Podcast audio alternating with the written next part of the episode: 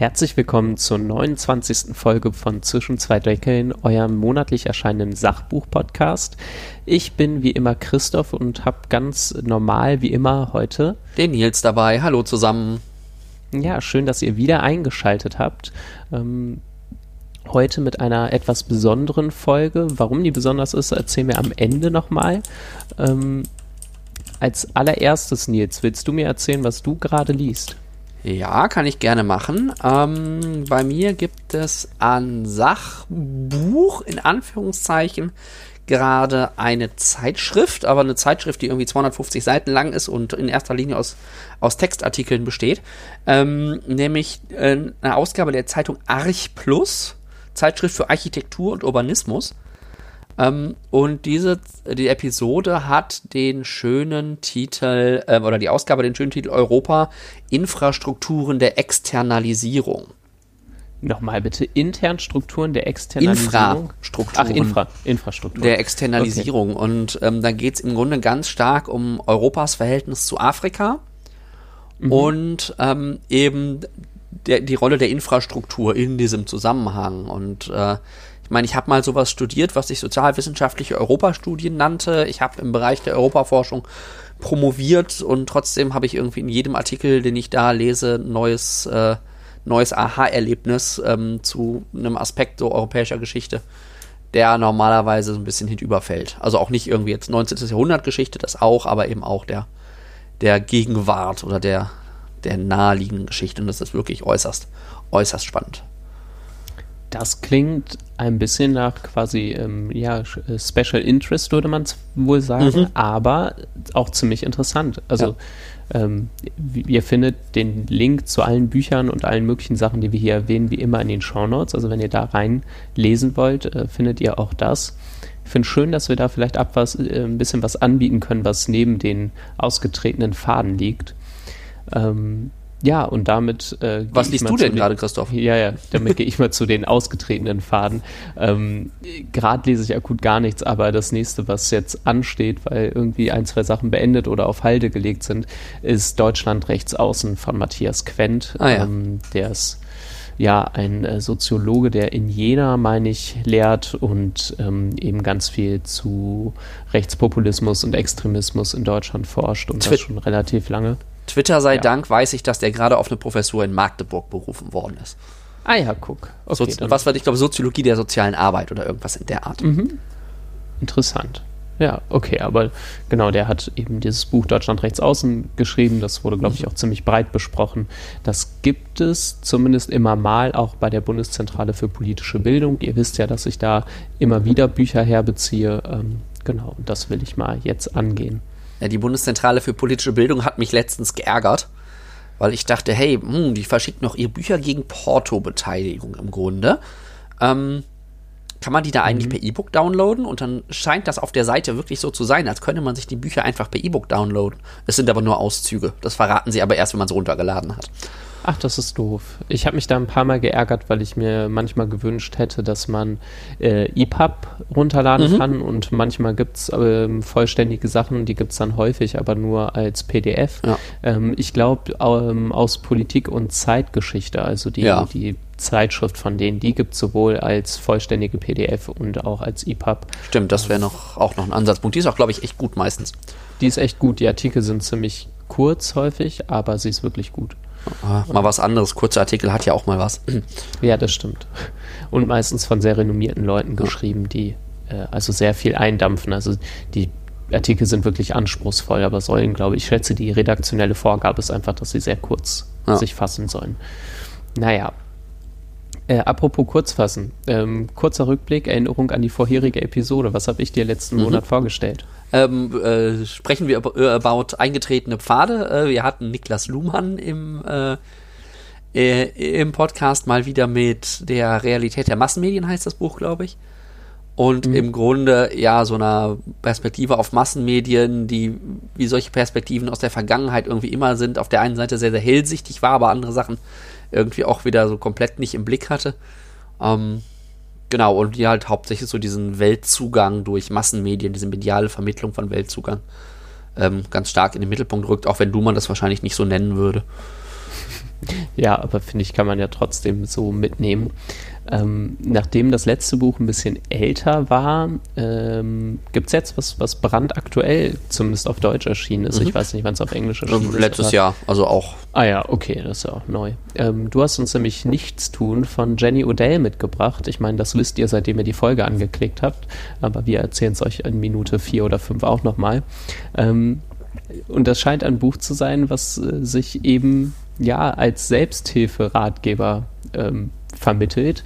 Und ich bin gespannt, du hast uns hiermit die erste Künstlerin mitgebracht, die wir, glaube ich, ähm, hier besprechen, die ein Buch geschrieben hat. Ich glaube, bislang waren die allermeisten Menschen irgendwie vielleicht aus dem Bereich der Publizistik und halt WissenschaftlerInnen und jetzt gibt es eine Künstlerin. Wir haben im Vorgespräch schon darüber gesprochen, dass wir ähm, ja das gleiche Museum gut finden, in dem du es ja. das erste Mal ähm, entdeckt hast. Genau, ja, ja ich sagte Christoph gerade, wenn ich, wenn ich beschreibe, wie ich, wie ich mit der Dame bekannt geworden bin, klingt das so, als wäre ich der, der, der elitäre, kunstbeflissene Jetset, weil ich nicht mehr weiß, ob ich sie in Stockholm oder in London das erste Mal gesehen habe. Ähm, aber es sind tatsächlich die einzigen beiden Städte, in denen ich jemals irgendwie in anderen Museen war. Insofern äh, ist das eher Zufall. Ja, ähm, möchtest du uns ein bisschen erzählen, worum es in dem mhm. Buch geht?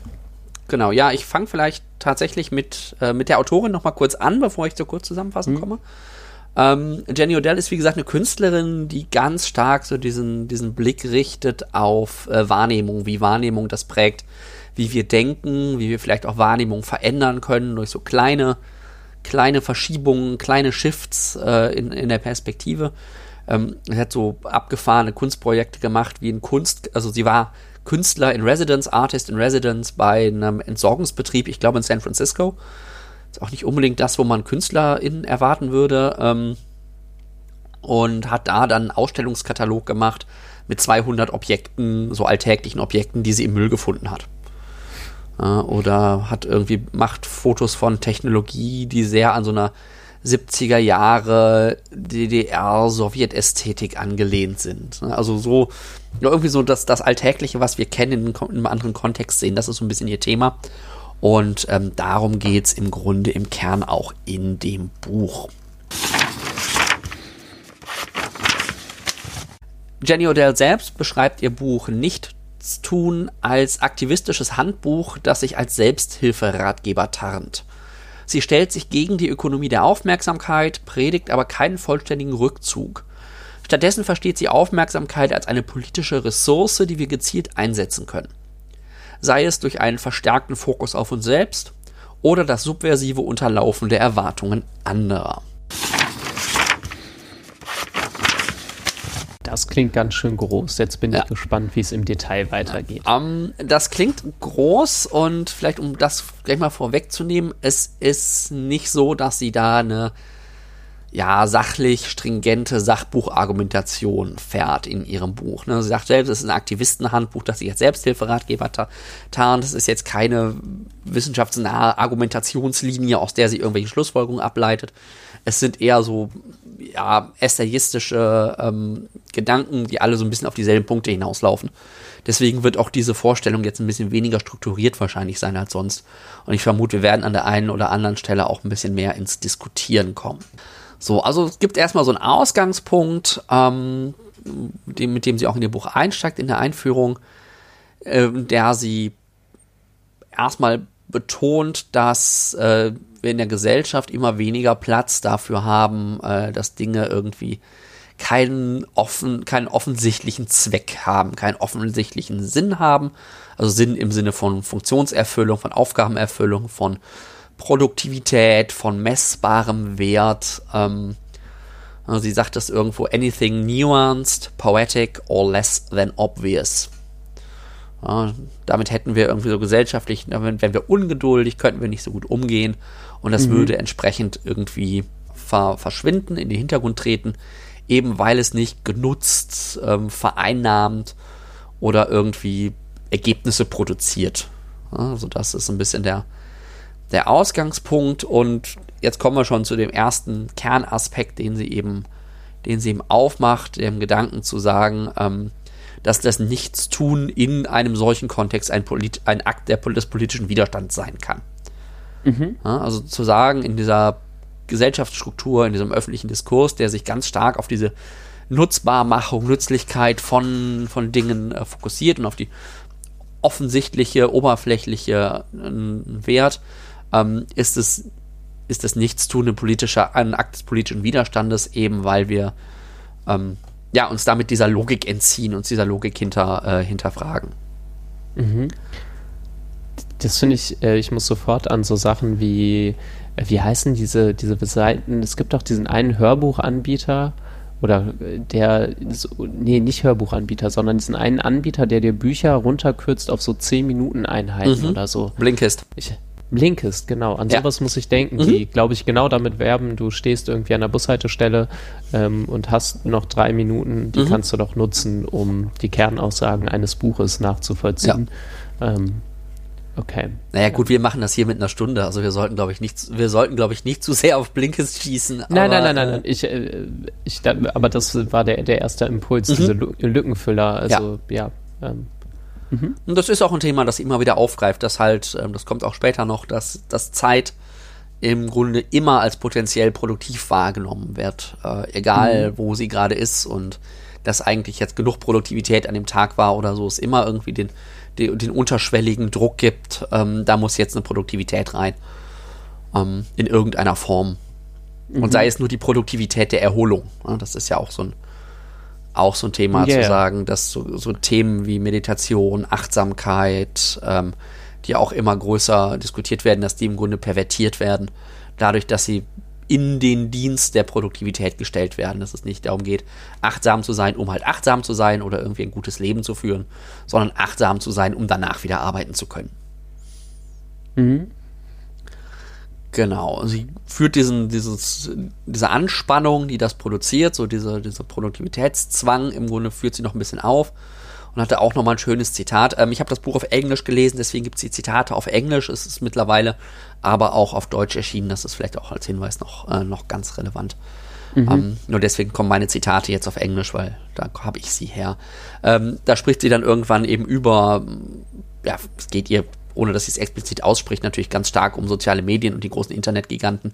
Ähm, aber es ist vielleicht auch erweiterbar. Die hätten einen, einen finanziellen Anreiz to keep us in a profitable state of anxiety, envy and distraction. Ja, also, dass, dass es für die mhm. profitabel ist, uns, ähm, uns immer als die Menschen, so als Abstraktum, ähm, in einer, im Zustand von, von Anspannung, Neid und Ablenkung zu halten. Mhm. Und ähm, ihr Programm für das Buch ist im Grunde dann zu sagen, ähm, ich will auf der einen Seite dazu motivieren, sich von dieser Aufmerksamkeitsökonomie irgendwie zu entkoppeln oder ein bisschen zurückzuziehen und auf der anderen Seite aber auch mit etwas anderem zu verbinden. Also nicht nur da sich rauszunehmen, sondern sich im Grunde woanders reinzustürzen, sozusagen. Ja.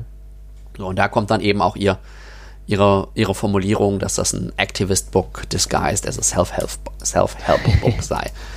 Und das finde ich tatsächlich einen schönen, äh, schönen Punkt. Weil ich mir eben auch dachte, als ich das Buch sah oder mitkriegte, dass sie ein Buch geschrieben hat, dachte ich so, wow, das, der Titel passt so gar nicht zu dem, wie ich sie eigentlich wahrnehme, sondern so als ja. Self-Help-Autorin, damit würde ich jetzt nicht rechnen. Und äh, ja, ist es dann auch nicht in erster Linie. Es, genau, eigentlich ist bei mir auch, sobald dann irgendwie Selbsthilfe oder Ratgeber und so dran steht, ist ähm, äh, ist eine sogenannte Red Flag eigentlich mhm. für mich. Da, da ist dann eigentlich aus und vorbei. Also ähm, du hattest dann jetzt vielleicht das Glück, die Künstlerin schon mhm. zu kennen. Ja, ja, es steht jetzt auch nicht groß auf dem Titel. Also steht jetzt äh, nicht groß okay. auf dem Titel ja, und es ist auch, glaube ich, bei den Klappentext schon so ein bisschen klar, dass da mehr hintersteckt. Ähm, ich lese tatsächlich solche Ratgeber auch manchmal ganz gerne, aber dann weiß ich halt, dass ich, dass ich sowas lese und kann das mhm. dann entsprechend auch einsortieren. Ähm, aber ich verstehe auch jeden, der sagt, nee, den Scheiß will ich mir nicht geben. ähm, das ist so ein bisschen mein Guilty Pleasure. Ne, da gibt es auch ein paar mhm. wirklich gut gemachte. Ähm, genau. So, äh, im ersten Kapitel geht es äh, Jenny Odell dann ganz stark darum, erstmal zu zeigen, warum sollte man denn nichts tun. Mhm. Ja, ähm, und äh, da fängt sie auch wieder so ein bisschen an der, äh, an der Klischeekritik im Grunde an sozialen Medien, setzt sie an. Ne? Alle, alle reden immer wild durcheinander und jeder hat irgendwie was zu sagen oder meint was zu sagen zu haben. Und ähm, sie kommt dann zu dem Schluss, dass es mittlerweile weniger ein Problem da, äh, ist, äh, die Leute dazu zu bringen oder die Leute zu den Leuten zu ermöglichen, etwas zu sagen, ne, also eine Plattform zu bieten, auf der sie etwas sagen können, sondern dass es mittlerweile eigentlich keine Räume der Einsamkeit, der Stille mehr gibt, in denen man was zu sagen finden könnte. Mhm. Also das finde ich eine schöne, äh, ja. schöne Verdrehung im Grunde so dieses, äh, dieses Satzes. Ne? Das wurde alles schon gesagt, nur noch nicht von jedem. Mhm. Um, Im Grunde zu sagen, ja, es ist schön, dass alle irgendwie was sagen können, aber wo finden wir eigentlich was zu sagen? Ja, finde ich, find ich auch gut. Ja, und für sie ist halt im Grunde das, das Nichtstun, die Ruhe, die Einsamkeit sind für sie die Orte, wo man genau diese Dinge findet. Ja, ich meine, nach allem, was wir, glaube ich, bislang äh, so auch über das Gehirn jetzt wirklich auf so einer ähm, äh, neuronalen Ebene wissen, scheint es ja auch total wichtig zu sein, einfach so Leerlaufphasen mhm. zu haben. Ne? Ähm, so dieses, dieses Dauerfeuer ist, glaube ich, für die allermeisten Menschen zumindest nicht, also nicht wirklich produktiv auf mhm. Dauer. Also so gerade neue Verbindungen und äh, neue Ideen entstehen eben aus ja unproduktiven ähm, Zeiten quasi, mhm. in denen man sich vielleicht auch mal langweilt und äh, sich dem halt auch mal hingibt und das aushält, das ähm, fällt mir zumindest ja. zunehmend schwer, glaube ich, auch wenn ich darum weiß. Also nur mhm. das Wissen darum äh, befreit dann ja nicht vom Problem unbedingt. Macht das nicht ähm, besser unbedingt, ja. Ja, ähm, bei mir tragen Podcasts durchaus auch dazu bei, dass ich ähm, selten völlig unbeschallt durch die Welt laufe, wenn mhm. ich irgendwie sonst wo hingehe, hinfahre. Eigentlich erzählt mir immer irgendwer irgendwas, hoffentlich ja. Kluges, aber ähm, den völligen Leerlauf mache ich selten mit. Ja. Ich meine, das ist bei mir jetzt im letzten Jahr, letzten anderthalb Jahren massiv zurückgegangen, weil ich im Grunde kaum noch irgendwo hinlaufe oder hinfahre. Mhm. Ähm, bei dir wahrscheinlich ähnlich, aber grundsätzlich kenne ich das natürlich ganz genauso. Ja, aber selbst wenn ich alleine spazieren gehe oder so, ja. ähm, habe ich häufig irgendwas auf den Ohren und ja. ja. Das ist bei mir mittlerweile dann eher so der Bus, oh, ich kann jetzt mal alleine spazieren gehen und dabei einen Podcast hören. Also bei, ja, bei okay. mir ist es mittlerweile oft andersrum, das. dass ich spazieren hm. gehe, um Podcast zu hören. Ähm, ist dann auch irgendwie nicht, nicht so ganz in der Sache. Ne? Das, das spielt dann, das spielt dann genau auf diesen Punkt, den, den Odell jetzt ein bisschen ausführlicher ausführt, das, was ich gerade schon angedeutet habe so dieses, ähm, dass jede Zeit und alles, was wir tun, irgendwie potenziell produktiv oder auch sogar potenziell irgendwie vermarktbar oder vermarktlicht äh, gesehen werden kann. Ne? Wenn ich den Podcast jetzt höre, dann lerne ich irgendwas und mach, kann da meine Arbeit besser machen oder äh, kann dann einen tollen Artikel draus schreiben, der mir dann viele like bring, Likes bringt oder was auch immer. Mhm. Ähm, aber alles, was wir tun, ist irgendwie so in diesem Kontext irgendwie der, der Nutzbarmachung, der unmittelbaren Nutzbarmachung äh, eingekoppelt. Und sie bringt das dann in Verbindung, und das fand ich tatsächlich ganz spannend, mit der Arbeiterbewegung. Ähm, mhm. Und zwar mit dieser Aufteilung, die wohl gerade im, ich weiß jetzt nicht, ob es im englischen oder im amerikanischsprachigen Raum war, ähm, so diesem, diesem Slogan des Eight Hours of What We Will. Okay. Also es gab wohl ich, in, in, der Arbeiterbewegung, kannte ich vorher auch nicht, ähm, gab es wohl so einen so Slogan oder so eine Logik, eight hours for work, eight hours for rest and eight hours for what we will. Also ah, okay. die Drittelung des Lebens in Arbeit, in Pause und äh, in das, was, was man selber machen will. So, ja. und sie zielt jetzt halt vor allem auf diese eight hours for what we will ab, die sich halt auch immer mehr einer, in dem Fall vielleicht aufmerksamkeitsökonomischen ähm, Logik unterordnen. Mhm. So, und das, da verortet sie dann eben ihre Position zu sagen, ähm, sich daraus zurückzuziehen oder die Aufmerksamkeit auf was anderes zu lenken, ist eben ein Akt politischen, politischen Widerstandes. Ähm, was ich jetzt auch wieder ganz lustig finde, weil sie damit ja dieses What We Will auch wieder in eine gesellschaftliche Logik einordnet. Ja, sie mhm. sagt jetzt halt nicht mehr, die Aufmerksamkeit wird kommerzialisiert, sondern sie sagt im Grunde, die Aufmerksamkeit wird politisiert. Oder ist das, was sie fordert. Ähm, mhm. Und immer noch nicht irgendwie Zweck an sich. Im Grunde fand ich ein Aspekt, der mir gerade erst aufgefallen ist. Ähm, sie geht ja, noch stimmt, ja, ja, ist das immer noch, ähm, also auch dann geht es darum, es äh, ja mit, mit Bedeutung zu unterfüttern. Ne? Mhm. Also man ist nie ganz in Ruhe gelassen. Mir ist gerade eben, weil du meintest, äh, Arbeiterinnenbewegung, ähm, nochmal eingefallen, vor zehn Folgen haben wir über die Bedeutung von Klasse von Bell Hooks ja. gesprochen. Ähm, wo, glaube ich, auch klar wird, dass irgendwie ähm, ja, Müßiggang auf jeden Fall in der ähm, Arbeiterinnenbewegung, gerade auch in den USA, sicherlich nie ein großes Thema war. Mhm. Also wenn ihr da reinhören wollt, ähm, da geht es, glaube ich, ein bisschen mehr noch um diese Ungleichheitsperspektive. Ja, stimmt. Mhm.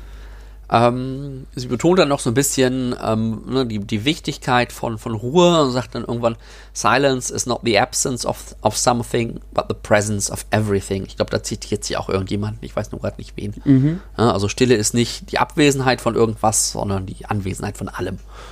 So, ähm, da wird es dann ein bisschen philosophisch, aber äh, ist ja auch mal nett. Ähm, Genau. Äh, ja, das war's so an dem Punkt. Vielleicht noch eine weitere Diagnose, die sie, die sie tätigt, die ich auch ganz spannend fand. Ähm, dass sie eben sagt, es wird in diesem ganzen Überschwall von Kommunikation, von Information, von Meinung, ähm, auch von Druck irgendwie uns positionieren zu müssen, ähm, so überfordert sind, dass wir sowohl unsere Vergangenheit als auch unsere Zukunft aus dem Blick verlieren. Okay. sie nennt das, ich glaube, das ist auch wieder ein Begriff, der kommt nicht von ihr, aber den fand ich sehr, sehr schön. Ähm, Context Collapse. Mhm. Ja, dass, dass wir im Grunde nur noch aus der Situation heraus handeln und immer weniger aus dem übergeordneten Kontext. Eben aus der Vergangenheit und der Zukunft. Das klingt nach so einer enormen Gegenwartsorientierung mhm. einfach, ne? Also, genau. Genau, ja. ja. Und das, das halt als Konsequenz hat, dass wir immer, immer weniger den Kontext von Dingen verstehen. Und ich glaube, das passt zum Beispiel ganz gut zu dem, was wir diskutiert haben in Episode 20 zu, äh, zur Ambiguitätstoleranz. Mhm. Ja, wo es ja auch darum ging, dass, ähm, dass wir in der Individualisierung ähm, immer mehr auch so den historischen Kontext von Dingen aus dem Blick verlieren. Das tauchte da, glaube ich, im Kontext der Radikalisierung im Islam auf, ähm, wo halt die historische Interpretation der, äh, der ähm, der Schriften immer mehr vergessen wird und es immer mehr so um, ja, okay, wie interpretiere ich die denn jetzt hier gerade mhm. ähm, in, den, in den Mittelpunkt rückt. Das ist vielleicht auch noch so ein Aspekt, der da mit reinspielt. Das finde ich interessant, ähm, nachdem wir gerade eben schon über Ungleichheit gesprochen haben. Ich kenne das aus so soziologischen Kontexten, dass man eigentlich unterstellt, dass so Gegenwartsorientierung ein Phänomen ähm, ist, mit dem man ähm, untere gesellschaftliche Schichten institutionell auch konfrontiert. Also ähm, wenn es um Ausbildung mhm. und äh, auch Schulabschlüsse geht, dass eben äh, so ja die, die Orientierung am Hier und Jetzt eher was ist, was man ähm, äh, ja nicht den höchsten Bildungswegen unbedingt ähm, ja, ja. Zu, zu, äh, zukommen lässt, sondern eher wenn wir so klassisch an irgendwie ja, normale Ausbildungsberufe, Realschule und mhm. so weiter denken, dass es eher da verortet ist und halt so dieses übergeordnete Problemlösen und so ist eher was, was sich im Kontext von Abitur und halt auch ja. Studium und so findet. Ähm, also, ja, also ich sehe eine Ungleichheitsperspektive ja. auch in dem ganzen Thema. Ja, gut, ich meine, die hat das ja auch mit der Arbeiterbewegung verknüpft. Ne? Also ich, ja, ja, genau. ich bin also, mir jetzt da in dem Detail nicht mehr sicher, aber ich würde fast wetten, dass sie so diese, diese Idee auch folgen würde und sagen würde, ja, und das hat strukturelle Gründe. Mhm. Also das ist ja genau, das kann man ja auch als Machtinstrument verstehen. Das wird ja auch im, im Kontext der Armut immer wieder diskutiert, mhm. ähm, dass einfach die unmittelbaren Fragen so drängend und so zwingend ja. sind, dass ich eben gar nicht das Geld habe, mir jetzt eine gute Waschmaschine zu kaufen, die mich langfristig vielleicht billiger kommt, äh, weil ich habe halt die 500 Euro dafür nicht. Ich habe halt nur 100 Euro, die ich irgendwie mir gerade vom Mund abgespart kriege. Dafür kriege ich halt mhm. halt nur eine billige, die in drei Jahren wieder kaputt ist. Ja.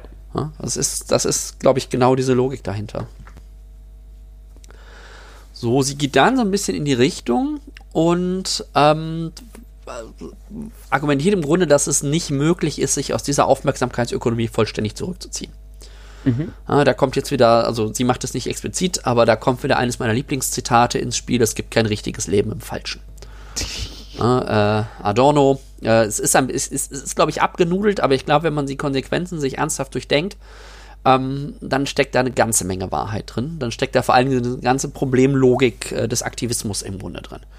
Und diese ganzen mhm. Vorwürfe, ja, die Grünwähler fliegen aber doch auch und so weiter und so fort. Mhm. Ähm, und die Bedeutung von Struktur für, für all das, all das, was wir so tun. Ähm, einfach weil sie sagt, ähm, das erste ist, naja, Technologie wird immer so ein bisschen als so der Freiheitsbringer kommuniziert. Ne? Das haben wir ja im Internet auch äh, lange Zeit gedacht. Ähm, aber das ist logisch unmöglich, weil auch Technologie immer Macht inkorporiert.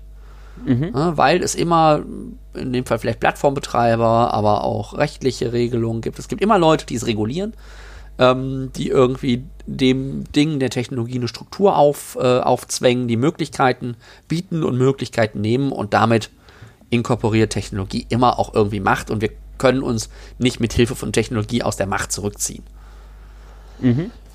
Und ähm, das führt sie dann noch weiter und geht auch, auch dahin, dass selbst so sämtliche geplanten Gesellschaftssysteme, auch irgendwelche Utopien oder so, ähm, uns davon nicht befreien. Einfach mhm. weil sie immer zwischen Gestaltenden und Gestalteten unterscheiden.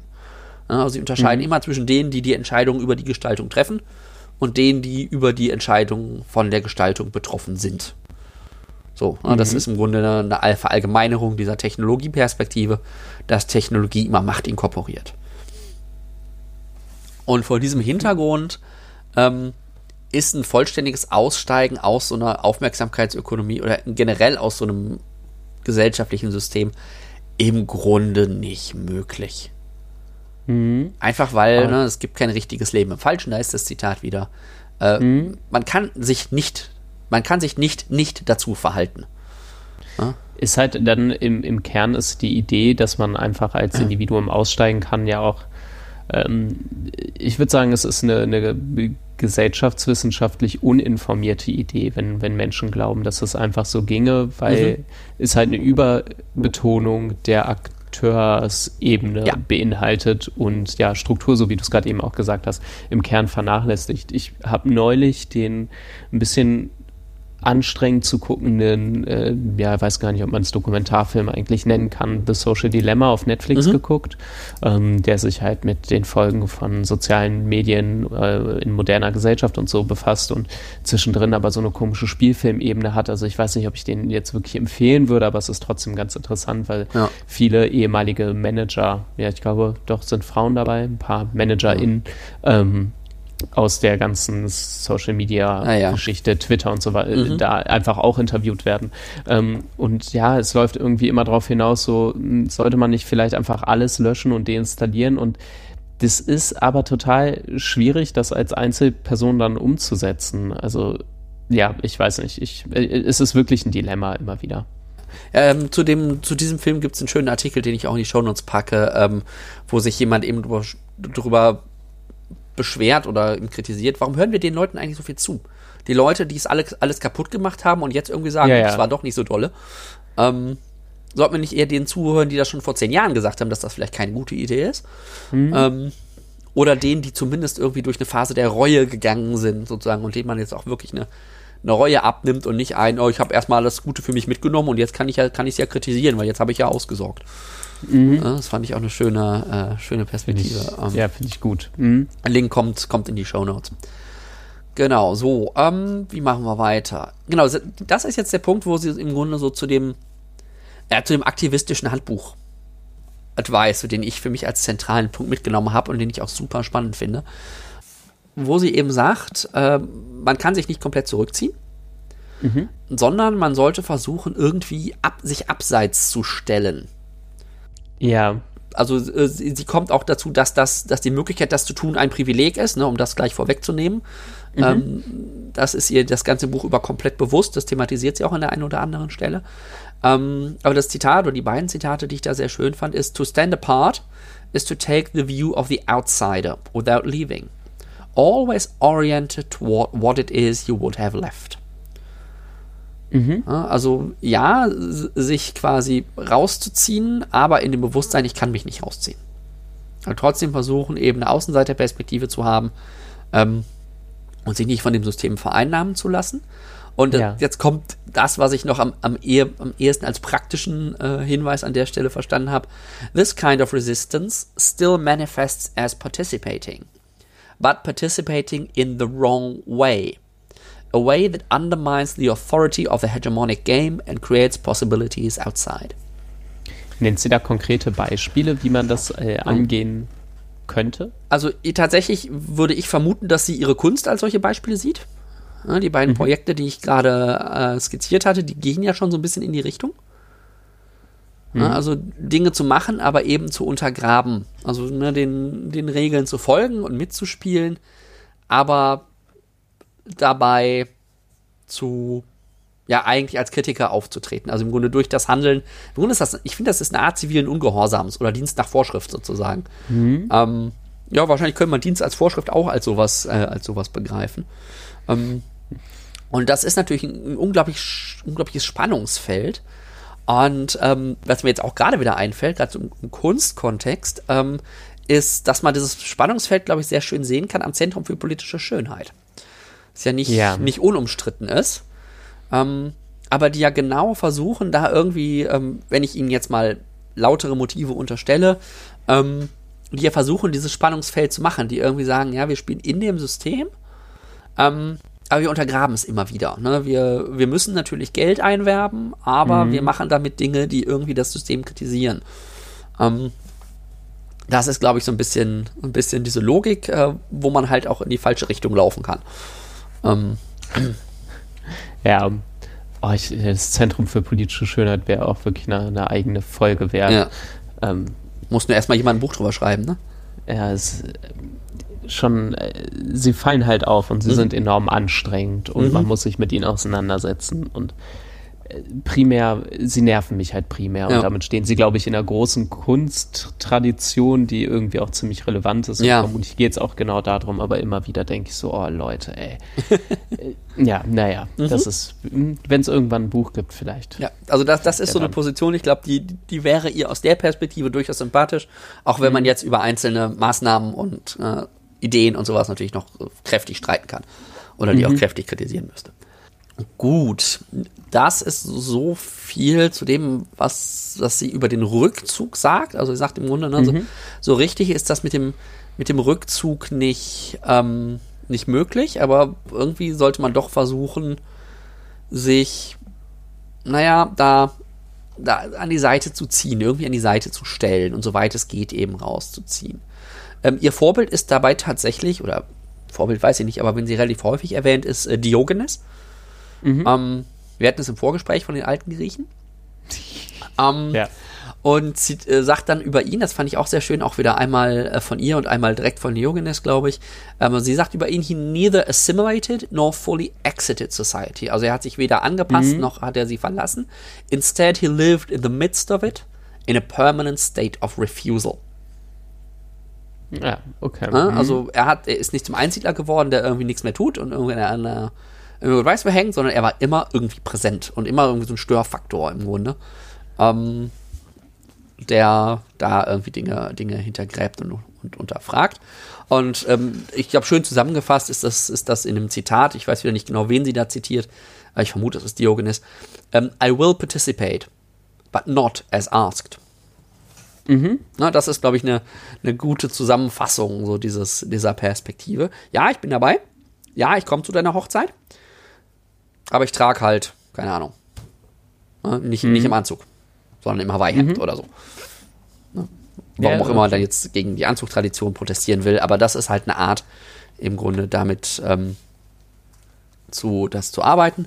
Und dann kommt sie so ein bisschen zu dem Punkt, dass man die, sich diese Art des Widerstandes leisten können muss.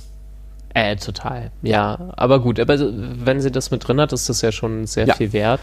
Ähm, ja, ich muss sagen, mit dem Diogenes-Beispiel ähm, habe ich am ehesten so ein Gefühl jetzt dazu, ja. was sie, glaube ich, meint. Also mhm. äh, für alle, die, also ich bin, also das habe ich im Vorgespräch nämlich auch gesagt, ich bin mit den alten Griechen und den PhilosophInnen, Philosophen wirklich gar nicht vertraut und beschlagen. Aber naja, bei Diogenes, der hat halt in einer Tonne gelebt, zumindest sagt man das immer mal wieder so. Mhm. Ähm, und äh, ja, das ist ja ist so eine, also so eine Twitter-Position ja. eigentlich, ne? Also eben nicht ganz draußen, nicht ganz drin. Ja, okay. Und ja, sogar. Und die muss man sich eben leisten können. Ja, definitiv. Ne, äh, sie, sie argumentiert dann daraus, dass, dass gerade Studenten da oft irgendwie so, so eine Speerspitze sein können, weil die sich das aus diversen ja. Gründen teilweise leisten können. Ne, weil sie gesellschaftlich so ein bisschen die Erlaubnis dafür haben, weil sie ähm, finanziell, ja, ich will nicht sagen abgesichert sind. Ne, das, äh, Studenten mhm. haben, haben definitiv ihre Kämpfe. Ähm, aber das hängt nicht immer davon ab, dass sie jetzt ganz akut sich genau dem anpassen, was irgendjemand von ihnen erwartet. Mhm. So. Ähm, und da geht sie dann eben auch darauf ein, dass äh, wir in dieser individualisierten und wettbewerbsorientierten Atmosphäre gerade, ähm, dass das unsere Aufmerksamkeit als Individuen so stark bindet, dass wir uns äh, im Grunde in einem ich zitiere jetzt mal übersetzt, in einem ängst, angstvollen und kurzsichtigen Kampf äh, um Stabilität befinden, der uns eben gar nicht erlaubt, äh, mittel- oder langfristig irgendwie Stabilität zu untergraben. Mhm. Äh, oder strukturelle Stabilität zu untergraben, weil wir unsere individuelle Struktur, äh, Stabilität erstmal sichern wollen. Man muss sich an, ähm, weil du gerade die Studierenden ansprichst, muss ich an äh, den Begriff des psychosozialen Moratoriums von ähm, Eriksson denken, also den Psychologen. Ähm, genau, ein, äh, ein Psychologe, der ganz viel dazu geforscht hat, wie die unterschiedlichen Entwicklungsstufen beim Menschen mhm. äh, ablaufen und wie sich Identität ausbildet. Und ähm, der eben sagt, es gibt eine Phase zwischen Kindheit und Erwachsenen-Dasein, ähm, in dem man ein bisschen mehr äh, äh darf, als man sonst mhm. darf, was irgendwie gut zu den Studierenden passt, weil ja. man immer wieder sagen kann, und ich glaube, das geht dann wiederum auf Bourdieu zurück, dass äh, es für Studierende eben ein erweitertes Moratorium gibt, die einfach in so einer Zwischenphase zwischen irgendwie, ist es nicht mehr ganz Jugend, aber so richtig erwachsen ist es auch ja. nicht. Und ähm, ich meine, gut, das passt dann ja auch in das Bild der, der 68er zum Beispiel halt irgendwie rein, mhm. die ja jetzt ähm, ja, ist ja mittlerweile auch schon ewig her, aber ähm, woher die ja eben mal ganz vorne mit dabei waren mhm. und fast irgendwie sowas wie gesellschaftlichen Umsturz hinbekommen ja. haben, aber halt nur fast. Ja, woher, wobei sie tatsächlich die 60er auch als Beispiel immer so ein bisschen sich bei ihr durch die Arbeit durchziehen. Mhm. Ähm, genau aus dem Grund auch. So, jetzt sind wir an dem Punkt, ne, wo wir so langsam hinkommen, okay, es geht nicht nur um das äh, Rausziehen, sondern es geht auch um das ähm, auf was Neues richten. Ja, mhm. Und da geht sie ganz, ganz stark auf das Thema Aufmerksamkeit.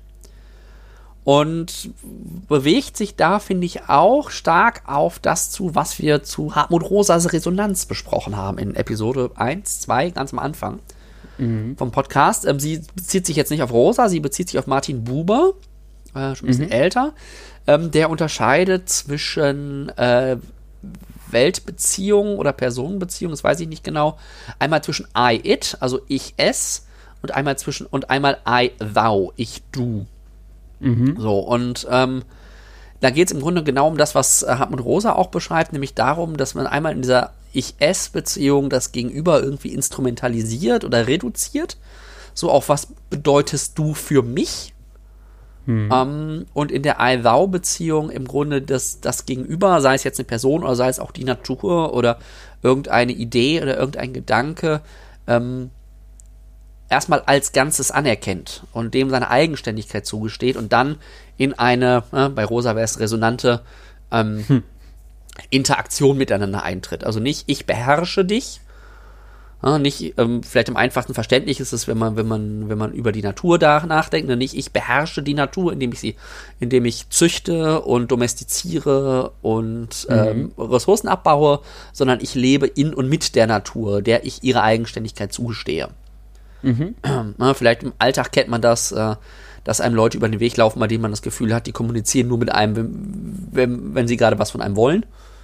Ja, mhm. Oder die halten den Kontakt nur aufrecht, aufrecht, weil sie sich irgendwas von einem versprechen irgendwann mal. Mhm. Ähm, und denen, die halt, wo halt irgendwie eine, wirklich eine persönliche Beziehung, eine persönliche Interaktion stattfindet. Mhm. Das ist, glaube ich, das. Er, wie gesagt, sie bezieht das hier auf Martin Buber. Ähm, die kannte ich noch nicht, äh, die, die Idee dahinter, aber fand ich, fand ich sehr, sehr spannend. Ist es. Um, ähm, sie geht dann da noch so ein bisschen weiter. Ähm, ich halte mich jetzt so ein bisschen an Zitaten fest, weil ich glaube, die bieten sich immer ganz gut an. Kommen wir nochmal auch auf dieses, dieses Ablenkungsthema, wo sie sagt, ne, ähm, es geht eigentlich gar nicht darum, in welche Richtung wir Aufmerksamkeit steuern.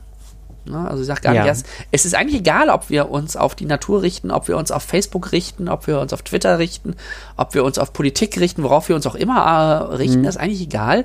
Wichtig ist, dass wir in die Tiefe gehen. Okay. Ne, also wichtig ist, dass wir in die Tiefe gehen und dass wir auch unsere unsere Aufmerksamkeit an der Stelle hinterfragen. Hm. Ja, also ist es gleich, also sie, sie, möchte oder sie hat ein Problem mit oberflächlichen Aufmerksamkeiten, kann man das sagen? Mhm, genau, ja. Also mach ruhig mit bei Facebook, aber dann mach's richtig. Ja, richtig, aber dann auch wieder im Sinne des, des Reflektierten. Also nicht, ja, dann, dann treib halt deine Followerzahlen auch richtig hoch. Mhm. Ähm, also das wäre ja auch wieder oberflächlich, sondern ähm, wenn du da mitmachst, dann, dann versteh auch, was da passiert. Mhm. Ja, und implizit ist dann natürlich in solchen Aspekten die Schlussfolgerung, dann wirst du schon merken, dass das vielleicht nicht der beste Ort ist, um mitzumachen. Ja. So, ne? ähm, weil sie dann eben auch sagt, das sollten wir immer wieder hinterfragen. Und äh, ähm, das Einzige, worauf irgendwie solche Plattformen hin designt sein sollten, wäre das Hinterfragen der Plattform selbst. Sozusagen. Mhm. Ne? Das, ähm, also da ist diese ganz starke Reflexivität im Grunde in die, in die Tiefe, spielt eine ganz wichtige Rolle. Ähm, und das geht dann auch wieder zu so einem Punkt, ähm, der auch wieder an diese, an diese ständige Beschäftigtheit mit Dingen anknüpft, die wir gerade schon hatten. Ähm, da zitiert sie äh, James William, ähm, der eben sagt, in the short term, distractions can keep us from doing the things we want to do. So, ne, so weit mhm. naheliegend, kurzfristig können wir uns davon ablenken lassen, das zu tun, was wir tun wollen. In the longer term, however, they can accumulate and keep us from living the lives we want to live. Das ist okay. auch Sch Schluss, gibt ja auch, ich glaube, das kommt wieder aus der griechischen Philosophie zu sagen, ähm, du lebst, äh, Leben sind, oder dein Leben wird von den Dingen ausgemacht, die du regelmäßig tust. Ähm, und das ist jetzt im Grunde die Fortsetzung davon zu sagen, okay, und wenn du regelmäßig davon abgelenkt wirst, das zu tun, was du eigentlich tun willst, dann lebst du im Endeffekt ein Leben, was du nicht leben willst. So. Mhm. Das ist jetzt wieder ganz hoch und ganz privilegierte Position. Ähm, und das ist, äh, das ist so ein bisschen der, der, der, der, ähm, der Weg, die Idee, der, äh, der Punch, den sie dahinter haben will im Grunde. Mhm. So. Gibt es da jetzt für dich Diskussionspunkte? Dazu habe ich auch noch ja. zwei, drei Artikel, die ich in die Shownotes packen kann. Ah, das ist gut. Ähm, ich glaube, jetzt erstmal in direkter Anknüpfung tatsächlich noch nicht, äh, ist noch nichts wieder aufgeploppt. Also mhm. das, was, was, mich, was mir bislang äh, eingefallen ist, habe ich immer eingeworfen. Ähm, von daher, okay. wenn du uns noch weiter durchs Buch führen magst, mhm. freue ich mich. Ja, gibt noch zwei Kapitel, also wir nähern uns mhm. jetzt auch so langsam schon dem, dem Ende des Buchs. Jetzt muss ich erstmal kurz mich selbst wieder an meinen Notizen orientieren. Ähm, wir sind jetzt bei Kapitel 5, The Ecology of Strangers. Das fand ich auch einen sehr schönen äh, Oh, Sehr schönen ja. Punkt. Ähm, also sie macht, interessanterweise macht sie ähm, relativ stark die Analogie auf in dem Buch. Ähm, es taucht immer wieder so als, als roter Faden auf, so sich auf die Natur zu beziehen. Mhm. Ähm, das spricht nicht so sehr mit mir, deswegen habe ich das in den, Not ist das hier in der Vorstellung kaum drin. Ja, ich ah. muss sagen, so Naturbegriff ist für mich auch schwierig, weil ich das für einen sehr artifiziellen, äh, sehr artifizielles Konzept einfach äh, halte. Also, ja, also so, Na Natur ist halt so was sehr Menschliches. Mhm. So die Idee davon, da ist irgendwas, mit dem wir nichts zu tun haben.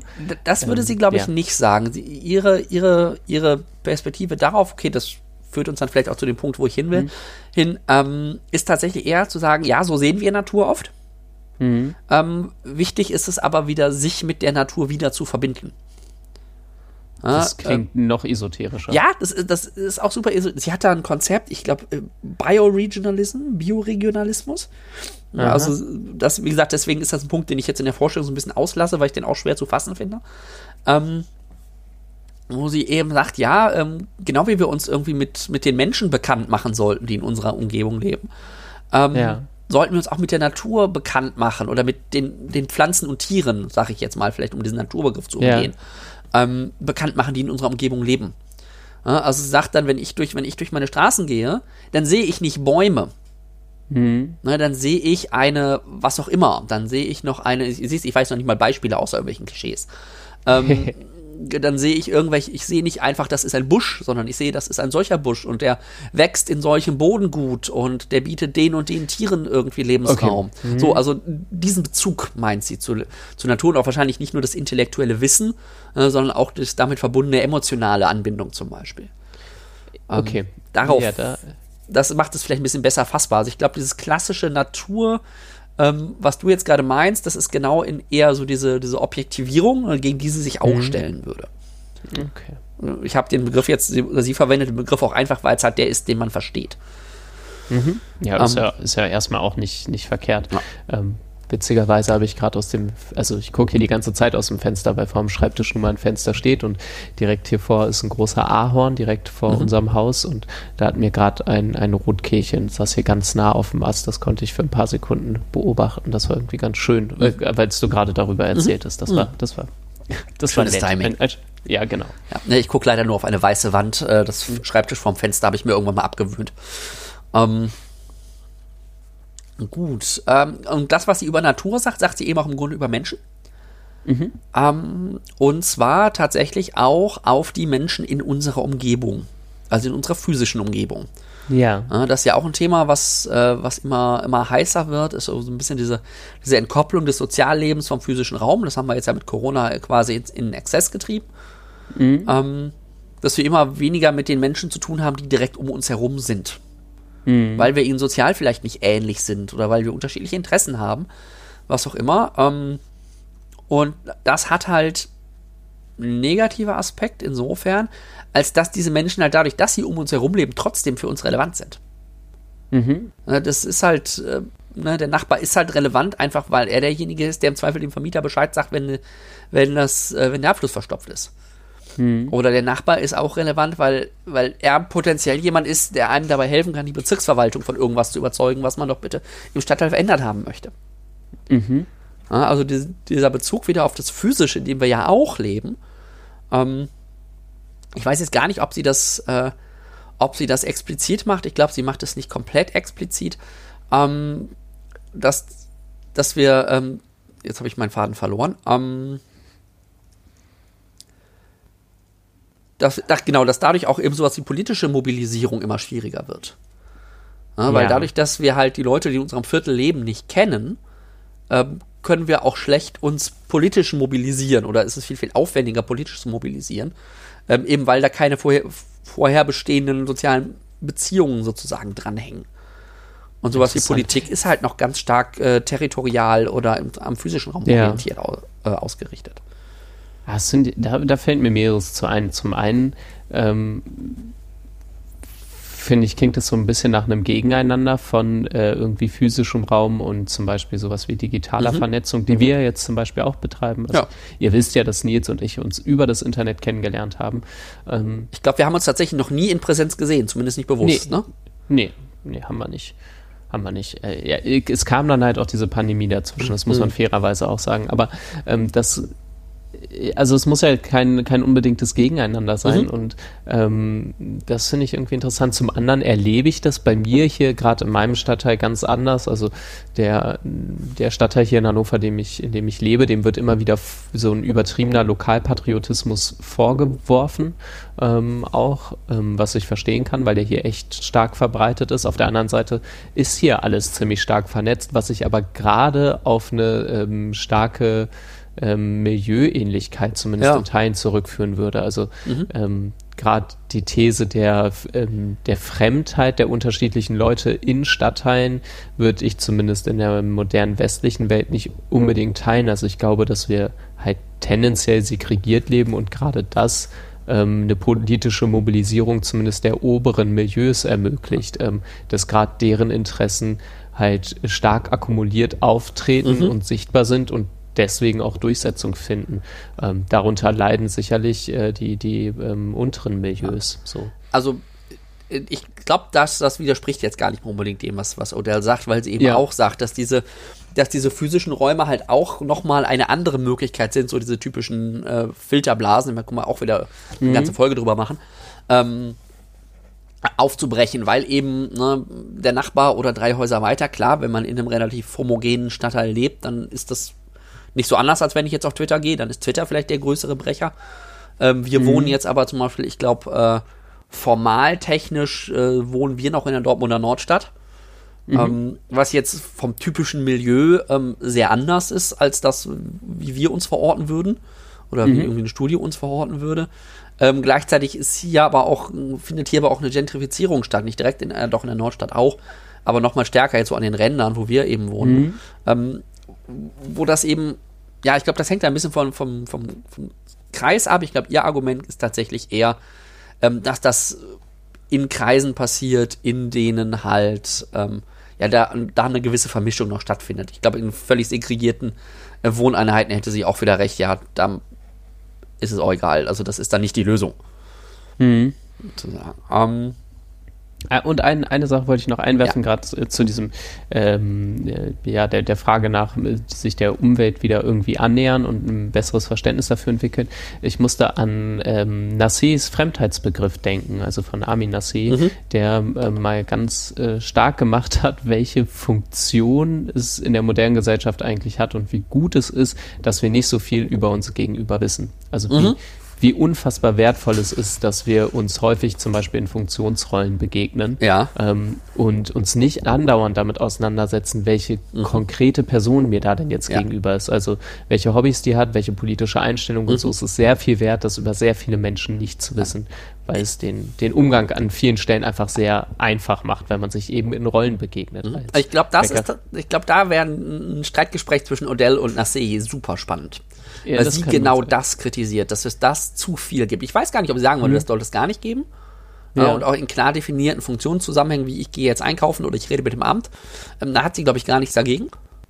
Mhm. Ähm, ich hätte jetzt so das Gefühl, dass sie das so ein bisschen, äh, Gott, wir schmeißen heute mit Namen um, ähm, Namen um uns, ähm, irgendwie so Richtung Kolonialisierung der Lebenswelt ja. vom Konzept her geht.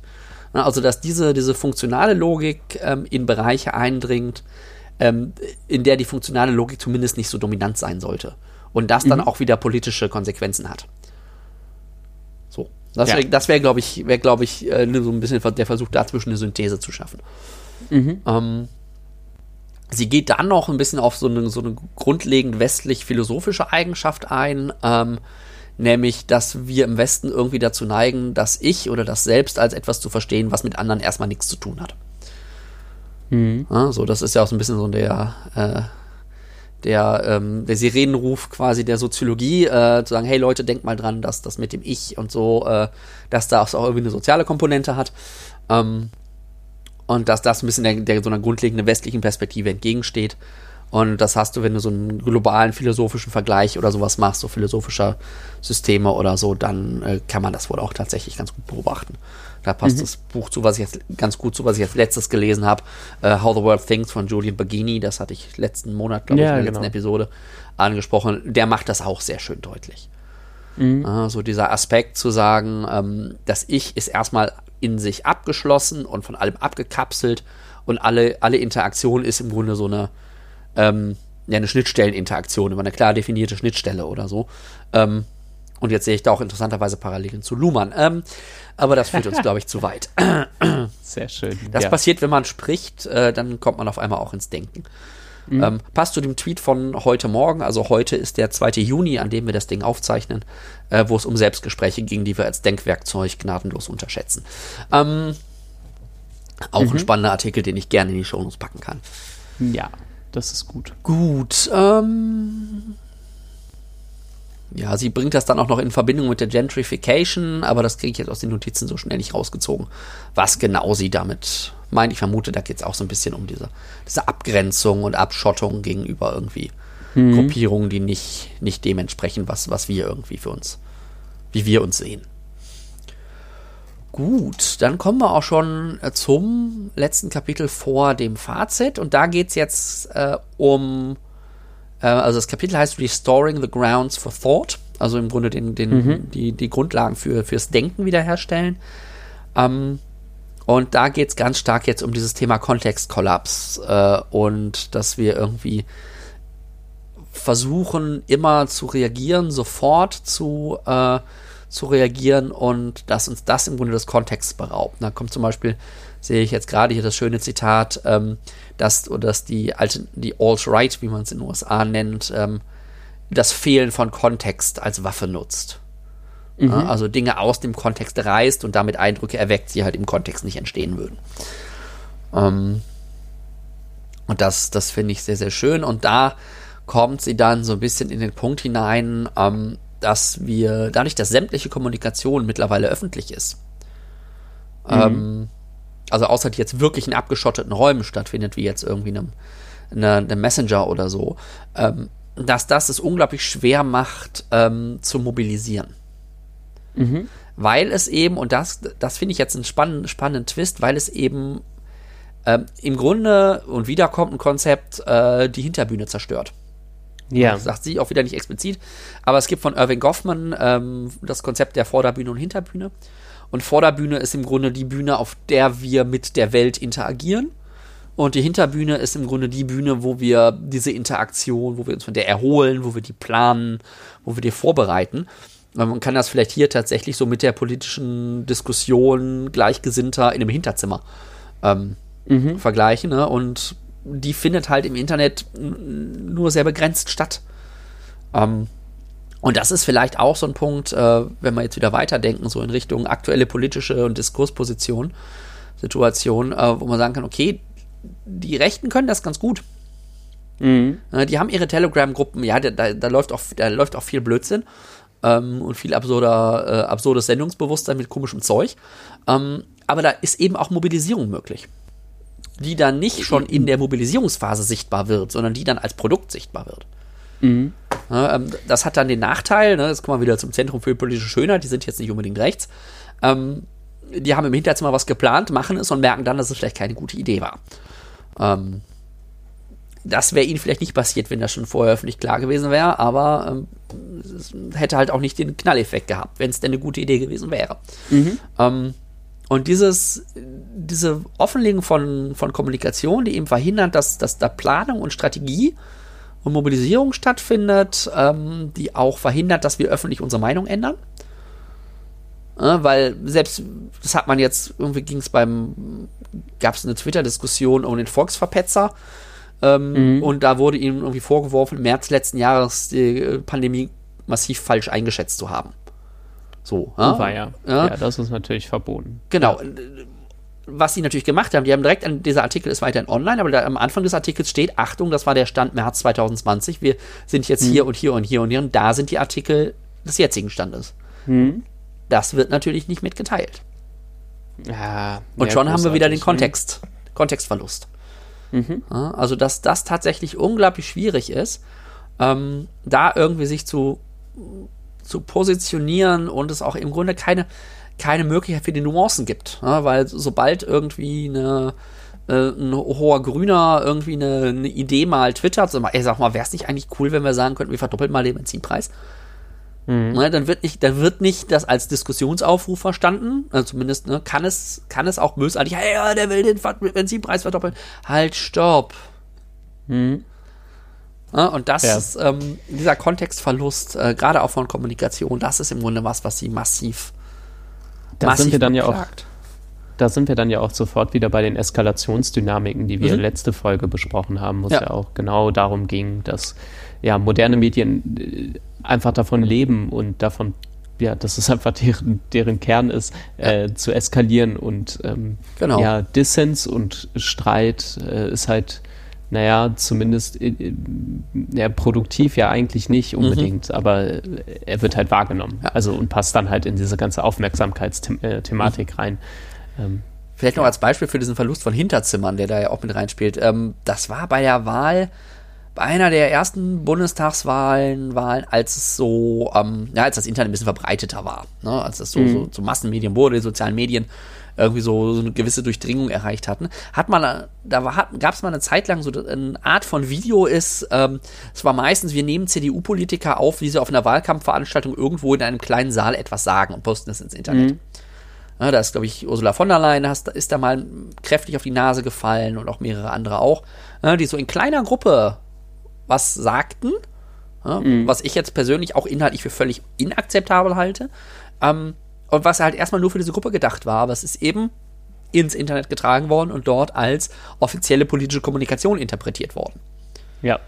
Ähm, was natürlich was dran ist, ne, weil man, wenn man irgendwie sinistre Hintergedanken ähm, oder Doppelmoral in der Kommunikation sagen unterstellt, dann muss man natürlich auf die nicht offizielle Kommunikation gucken ähm, um mhm. da zu verstehen, was passiert. Aber es ist halt eine andere Art. Und das ja. verhindert dann ähm, ja eine gewisse Art von Diskurs. Und Odell sagt eben auch, certain types of thoughts require certain types of spaces. Ne? In bestimmten mhm. Räumen kann man bestimmte Arten von Gedanken machen und ja, das sind halt nicht immer, es geht halt nicht alles im Internet. Schön. Ja, ähm, das, was du gerade beschreibst, ist, finde ich, einer der besten Gründe dafür, ähm, kein Politiker, Politikerin auf wirklich auf den ganz hohen Ebenen zu werden, weil ich glaube, du stehst mittlerweile unter so einer ja. Dauerbeobachtung und die Chance, dass du irgendwann mal irgendwas sagst, was nicht angemessen, nicht passend und falsch ist, ist ja. so hoch, dass äh, ich zumindest keinen Nerv darauf hätte. Das ist, glaube ich, auch der Punkt, äh, wo diese Debatte um Cancel Culture, ne? also auch wenn ich den mhm. Begriff, also der Begriff hat was, aber den müsste man sehr anders verstehen ähm, wo, wo der aktuelle, aktuell konservativ feuilletonistische Debatte um Cancel Culture auch, denke ich, einen validen Punkt anreißt.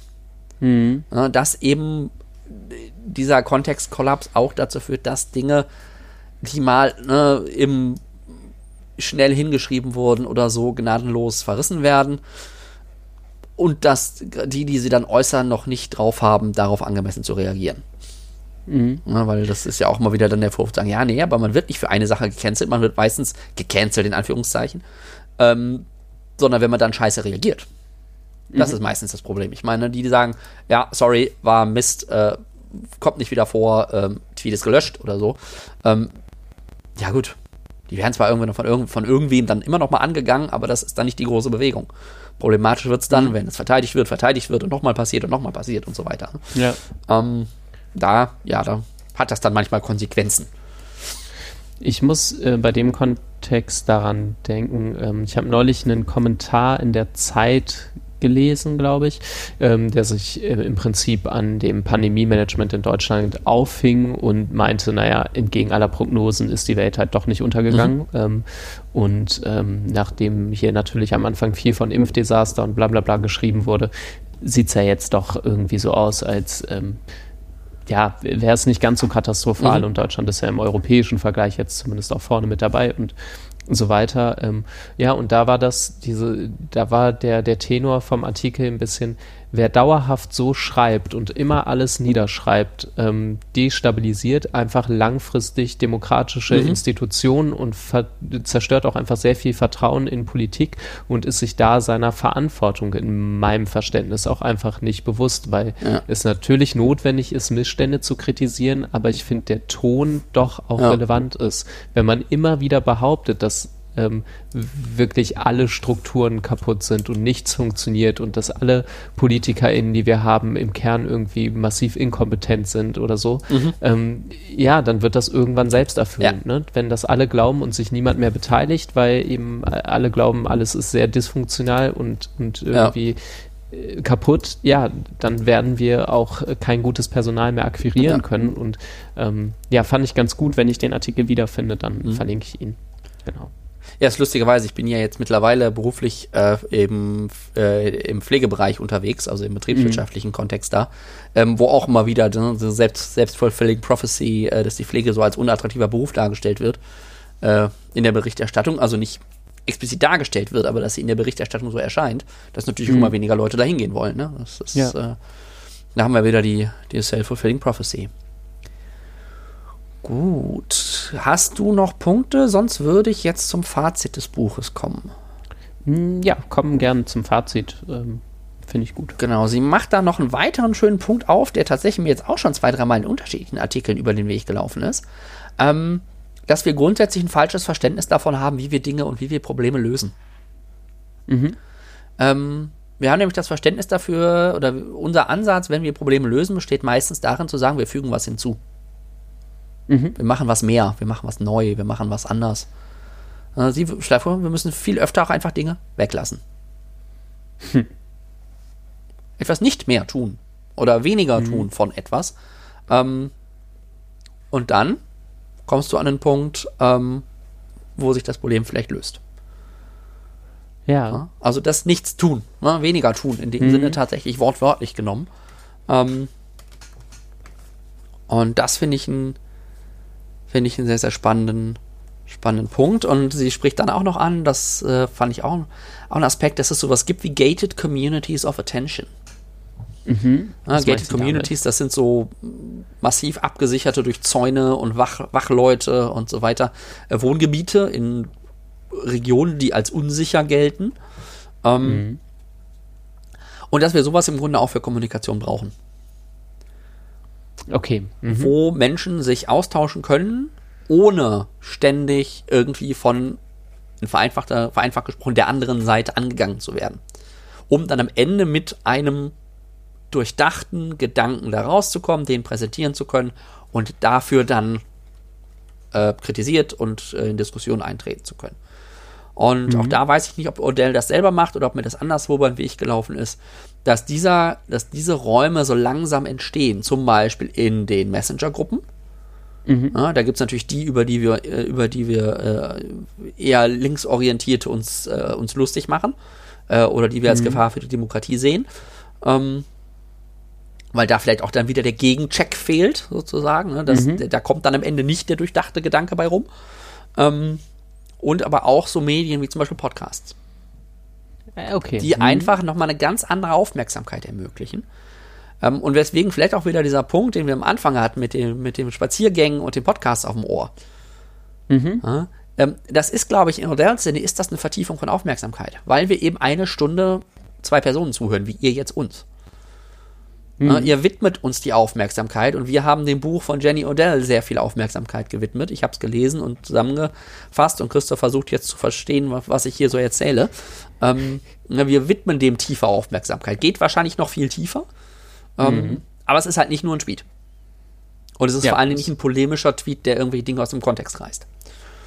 Ja, genau das mit dem Kontext wäre auch das, was ich ähm, gesagt hätte dazu, das ist ja die Idee von diesem Podcast hier, mhm. ähm, wirklich die Argumentationslinien auch einfach mal nachzuzeichnen von Dingen, ohne eben gleich drauf einzusteigen, ähm, wie man das denn nun jetzt letztlich bewertet. Also ja. natürlich ist immer ein bisschen Diskussion dabei, einfach damit man die Dinge auch besser versteht, aber wir haben es ja selten das so, dass wir uns hier völlig über ein Buch äh, streiten. Also eigentlich ist das, glaube ich, noch nie passiert, um ehrlich zu sein. Was Sondern aber natürlich ja auch daran liegt, dass wir die Bücher entsprechend auswählen und dass wir auch Natürlich, in vielen ja. äh, grundlegenden Einstellungsdingen doch relativ große Überlappungsmengen, glaube ich, haben.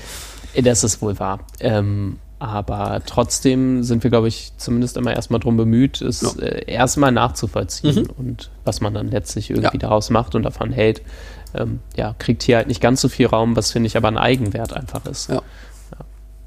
Genau. Ja, das war's im Grunde mit dem Durchgang durch Jenny Odells nichts tun. Und ihr merkt, es ist mehr als einfach nur, äh, lass mal, leg mal die Füße hoch.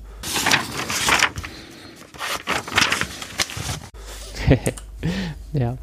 Ähm, vielen Dank dir für die Vorstellung. Ähm, soll ich dir mal das viele Sprechen abnehmen und erstmal erzählen, woran ich mich erinnert gesehen habe und was hierzu passen könnte, beziehungsweise auch weitere Literatur.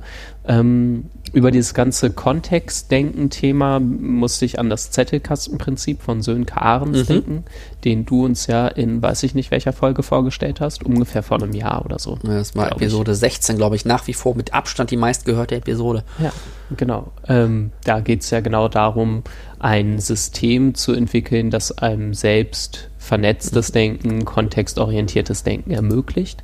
Ähm, also da könnt ihr gerne reinhören. Ähm, es ist ein System, was Nils und ich beide nutzen. Und ähm, ich glaube, wir sind beide ganz zufrieden ja. und angeregt davon. Was zu diesem ganzen Aktivismus-Aspekt anging, ähm, musste ich, ich weiß gar nicht, es war ein bisschen indifferentes Gefühl, aber ich musste an The Fire Next Time, beziehungsweise nach der Flut das Feuer von James Baldwin denken. Das habe ich letztes Aha. Jahr gelesen. Ähm, ja, ist irgendwie schwierig zu fassen, um was es in dem Buch eigentlich konkret geht, aber James Baldwin äh, stellt da äh, im Prinzip seine Jugendzeit ein bisschen dar, nach 30, mit 30 Jahren Abstand, glaube ich. Ja. Ähm, und ähm, ja, spricht über Polizeigewalt in den USA in den 60er Jahren ähm, und äh, irgendwie so ein Gefühl von Aufbruch und äh, wie er sich zum Beispiel auch mit Malcolm X getroffen hat, mhm. wenn ich mich recht entsinne. Also ja, äh, James Baldwin einfach als Aktivist, ähm, der da eben so ein Essay hat, das, finde ich, so ein Gefühl von Aufbruch ähm, vermitteln kann, auch wenn es halt schon älter ist mhm. und irgendwie auch eine gewisse historische Perspektive, wir haben ja auch über die 60er Jahre gesprochen, nochmal reinwirft. Naja, fand ich auf jeden Fall ein gutes Buch und ähm, Dann musste ich noch denken an das Buch Die Anerkennung von Grenzen, eine Soziologie der Diplomatie von ah. Rami ah. Youssef, mhm. ähm, das ich selbst noch nicht gelesen habe, aber das auch auf meiner Leseliste steht, wie so viele andere Bücher. Ähm, und wenn ich das richtig verstehe, hat Rami Youssef sich eben in dem Buch einfach damit auseinandergesetzt, warum es wie Diplomatie funktioniert und warum es unter anderem eben auch wichtig ist, dass Diplomatie nicht dauerhaft und besonders viel öffentlich stattfindet, mhm. sondern gerade eben in Hinterzimmern ja, ausgehängt schön. wird und welche ähm, ja, gesellschaftliche Funktion das eben erfüllt. Ähm, äh, Rami Youssef selbst steht auch in der Theorie, äh, Linie der Systemtheorie, also ist da jetzt nicht so weit weg von, von mir, wobei ich mir da jetzt viel anmaße. Äh, das klingt so, als wären wir irgendwie annähernd äh, auf gleichem wissenschaftlichen Status. Also er ist äh, viel, viel ähm, relevanter als das, was ich bislang so gemacht habe. Ähm, ja, aber die, wenn ihr wisst, wie ich über Gesellschaft spreche, dann sollte das bei Rami Youssef äh, tendenziell ähnlich klingen, nur damit ihr so eine Idee habt. Ähm, genau, ihr findet ihn auch auf Twitter. Genau, das waren die drei Sachen, mhm. an die ich noch so gedacht habe. Ja, ich habe ja schon einiges irgendwie so zwischendrin mal an Artikeln reingeworfen. Das ist übrigens auch ein Effekt des Zettelkastens, dass man sich auf einmal an die ganzen Artikel erinnert, die man mal gelesen hat äh, und sie im Zweifel auch wiederfindet, hoffe ich mal. Ähm, ich musste noch an etliche zwischen zwei Deckeln Episoden denken. Wir haben einige ja mhm. auch schon äh, auch schon angesprochen. Äh, ich scroll noch mal kurz hier die Liste durch. Ähm, wir haben auf jeden Fall das Thema Ver Vereindeutigung der Welt von Thomas Bauer. Das hatte ich ja angesprochen mit mhm. der Ambiguität, der wir mal schwierig, mit der wir die Schwierigkeiten haben. Dann ähm, Zettelkastenprinzip, die Assoziation hatte ich tatsächlich nicht, aber die ist natürlich äh, total gut. Ähm, was ich noch hatte und noch nicht angesprochen habe, ist Religion für Atheisten von Alain de Botton, unsere Episode mhm. 11. Äh, weil der ja eben auch so diesen, diesen Bezug zur, zu unserer unmittelbaren Umwelt ähm, aufmacht und da immer so ein bisschen die, die Säkularisierung sozusagen in der Schuld oder in der Verantwortung sieht. Ähm, ohne dass er jetzt sagt, wir sollten deswegen zurück zur Religion, sondern im Sinne, wie können wir das denn ohne Religion äh, die gleiche Funktion erfüllen. Mhm. Das passt da vielleicht auch noch rein. Ähm, dann musste ich bei dem Buch, wie es ja auch gerade schon anklang, wirklich ziemlich oft an Hartmut Rosas Resonanz denken, mhm. der da tatsächlich, ähm, tatsächlich auch ganz, äh, ganz viel, ähm, ganz viel zu sagt und auch auf einem theoretisch nochmal höheren Niveau, aber das ist halt Hartmut Rosa. Ähm, an Bücher, die ich noch erwähnen wollte, ist einmal das, was ich gerade schon angesprochen hatte, von Julian Begini, How the World Thinks. Mhm. Ähm, da ist mir tatsächlich mal so ein bisschen nochmal klarer der Unterschied geworden zwischen westlichen äh, philosophischen Grundlagen und eher, ähm, er macht vor allen Dingen die, die islamische, die muslimische, die indische und die chinesisch-japanische Linie da ähm, ganz, ganz stark im Vergleich äh, was da eigentlich unsere Perspektive so auszeichnet und dass gerade diese Instrumentalisierung und diese Distanzierung von der Welt um uns herum, ähm, dass die eigentlich nur in einem westlichen philosophischen System funktionieren kann. Mhm. Ähm, Genau, und noch ein weiteres Buch, was ich auch noch gar nicht angesprochen habe, das auch schon ein bisschen älter ist, aber gerade dieses Thema Gegenwartsorientierung ähm, ganz schön darstellt, ist von Douglas Rushkoff, Present Shock. Okay, davon ähm, habe ich wirklich noch nie gehört. Das, wie gesagt, ist schon ein bisschen älter. Ich glaube, auf hm. Englisch ist es erschienen zum ersten Mal 2013. Ähm, aber da habe ich tatsächlich so diesen, äh, diese, diese, diese, Gegenwart, diese, diesen puren Fokus auf die Gegenwart. Ähm, das erste Mal ist mir der den Weg gelaufen. Gerade das erste Kapitel, meine ich, war ziemlich, ziemlich eindrucksvoll. Ähm, und der Titel Present Shock bezieht sich auf den Titel von Alvin Toffler, Future Shock der mhm. irgendwie sagt, ja, auf einmal wird uns unsere Zukunft klar und wir müssen jetzt irgendwie unsere Zukunft, äh, wir merken, dass wir unsere Zukunft im Blick haben müssen, ne, so ein bisschen auf Klimawandel, glaube ich, auch bezogen. Ähm, und Present Shock ist halt eher so, nee, wir werden gerade von der Gegenwart völlig überwältigt. Mhm. Äh, wir können gar nicht an die Zukunft denken, weil uns die Gegenwart uns so sehr beschäftigt. Genau, das war noch mein Buch und die ganzen Artikel, die ich so im Verlauf des Podcasts angesprochen habe, die packe ich in die Show Notes, ähm, werdet ihr da finden.